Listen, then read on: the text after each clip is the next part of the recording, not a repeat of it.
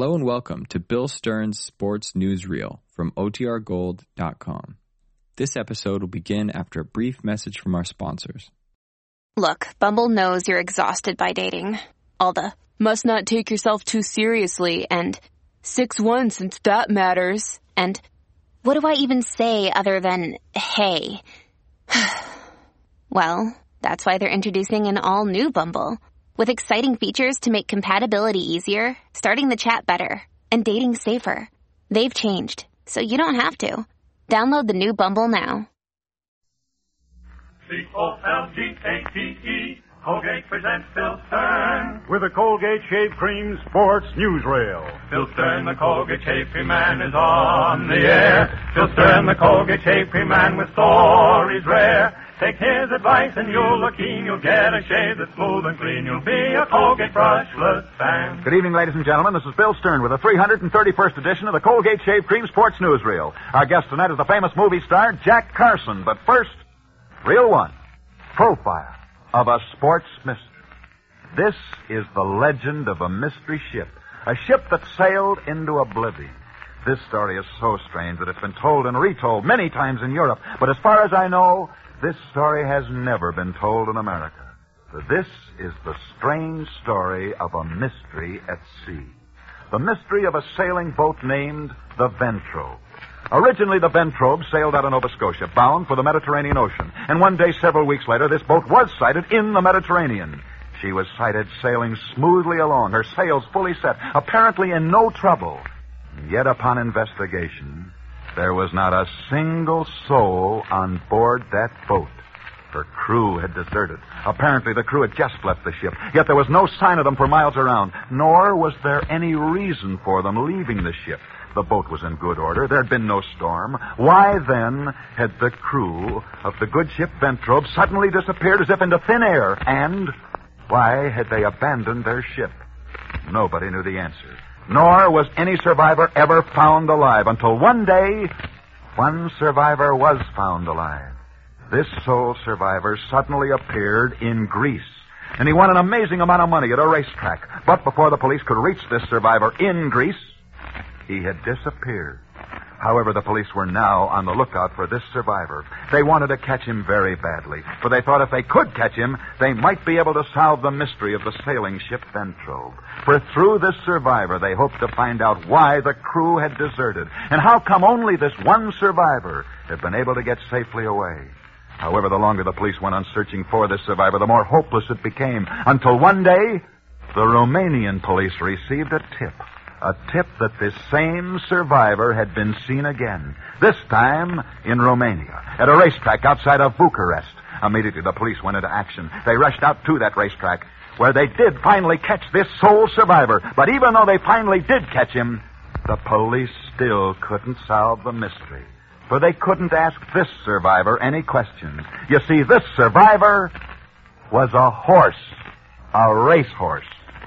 The story created a sensation. Everybody wanted to know how a horse had been able to get off that mystery ship. How had this horse gotten to Greece and then on to Romania? Nobody could answer those questions, nor could anyone tell why the horse's owner had disappeared just as soon as the police had arrived. By now, however, this horse was so famous that the Romanian government stepped into the picture and took over possession of the horse. And they turned the horse out to pasture on Romanian government lands. That might have been the end of the story of this racehorse. If soon after this, this same horse had not been found dead. Nobody seemed to know why the horse had died. And to find out why, a veterinarian was called in, and an autopsy was performed on that horse. Immediately, the reason for the horse's death did become known.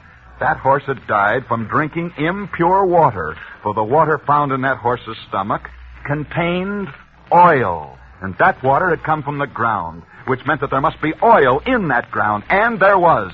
And so, thanks to a racehorse, an amazing discovery was made.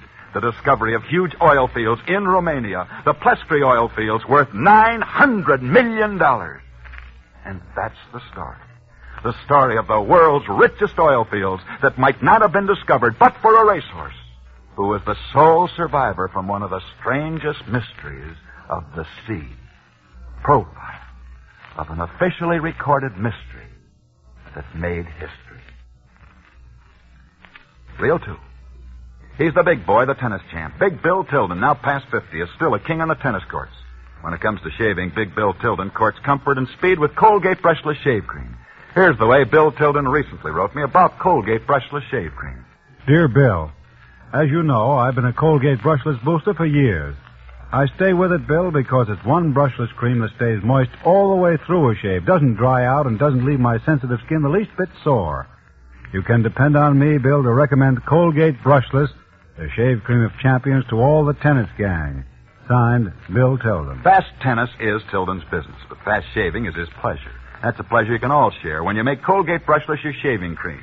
If you have that TNT combination, tough whiskers planted in a tender skin, all the more reason to hail this shave cream of champions. It's made specially for men with dry, sensitive skin and stubborn beards. You wet your face, smooth it on, then shave it off, just like that. And in those couple of minutes, Colgate Brushless wilts your wiry whiskers, so your razor can cut them clean and close, no sting or smart, no after irritation. And because it's not gooey, gummy, or greasy, Colgate Brushless rinses off your razor and face in a flash. So my advice to you is to get yourself a jumbo jar of Colgate Brushless shave cream tonight. And if it doesn't perform to the hilt, I invite you to send the carton top to me, Bill Stern, of Colgate, Jersey City Zone 2, New Jersey, and you'll get double your money back. Okay? Remember, the nine ounce jumbo jar saves you money. It's a big buy. Reel three. Colgate's camera close up of Jack Carson. Here is one of Hollywood's best known movie and radio stars, the star of Warner Brothers Pictures. Right at this moment, Jack Carson is appearing on Broadway at the New York Strand Theater. And to bring you Jack Car- Carson in person, we've installed a microphone backstage. So now, without further ado, we switch you backstage to the New York Strand Theater where the next voice you hear will be the famous star, Jack Carson. Thank you, Bill, and good evening, everybody. You should see the picture that's playing here at the Strand Theater with me. It's called Three Strangers. Three Strangers? The three strangest people I know of are Spencer Tracy, Dennis Morgan, and Hildegarde. I should know because we all came from Milwaukee. You know, back in Milwaukee, we all got our start by acting in plays. Of course, Spencer Tracy and Dennis played my father. yes, and Hildegarde played my mother. But uh, I promised Bill Stern I'd be serious tonight and cut out the jokes, so I will be serious. Bill asked me to tell the best sports story I know. And the best sports story I know concerns a famous prize fighter who really did come from Milwaukee. His name was Fred Levinsky. And many years ago, one day just after the turn of the century, this Fred Levinsky was walking along a country road when he saw one of the then newfangled horseless carriages in trouble alongside of the road. And as the prize fighter came up to the automobile, a mechanic who was working on it said, Mr. Levinsky, I could make this thing run if I could get some money. Could you let me borrow a hundred dollars? If you will, I'll give you a half interest in this car and anything we can make from the car. Fred Levinsky thought it over for a moment. But then the prize fighter decided not to lend this money to the unknown mechanic. Years later, these two men were destined to meet again. Fred Levinsky, by this, uh, time, was all through as a fighter, and he was broke. But the mechanic who had offered him a half interest in his automobile had made a fortune from that car. For his name was Henry Ford. This is Jack Carson returning you to Bill Stern. Thank you so much. Good luck and good night, Jack Carson. Reel four. Portrait of the past. 72 years ago tonight, according to a legend, a strange story began. The legend of a dead body. A legend that began near Boston, Massachusetts, in a graveyard on a cold, bitter, wintry night, when two men stole quietly into that graveyard and began to work. The men worked quietly in that graveyard for a few minutes until one of them broke the silence by saying, Hurry up, will you? Let's get out of here. Not till we get the body. You mean you're going to really steal the body right out of its coffin? That's just what I mean to do. And the sooner we do it, the sooner we can get out of here. Now you know what those two men were doing in that graveyard. They were stealing a dead body, and they did steal that body. For the following day, newspaper headlines told the grim story.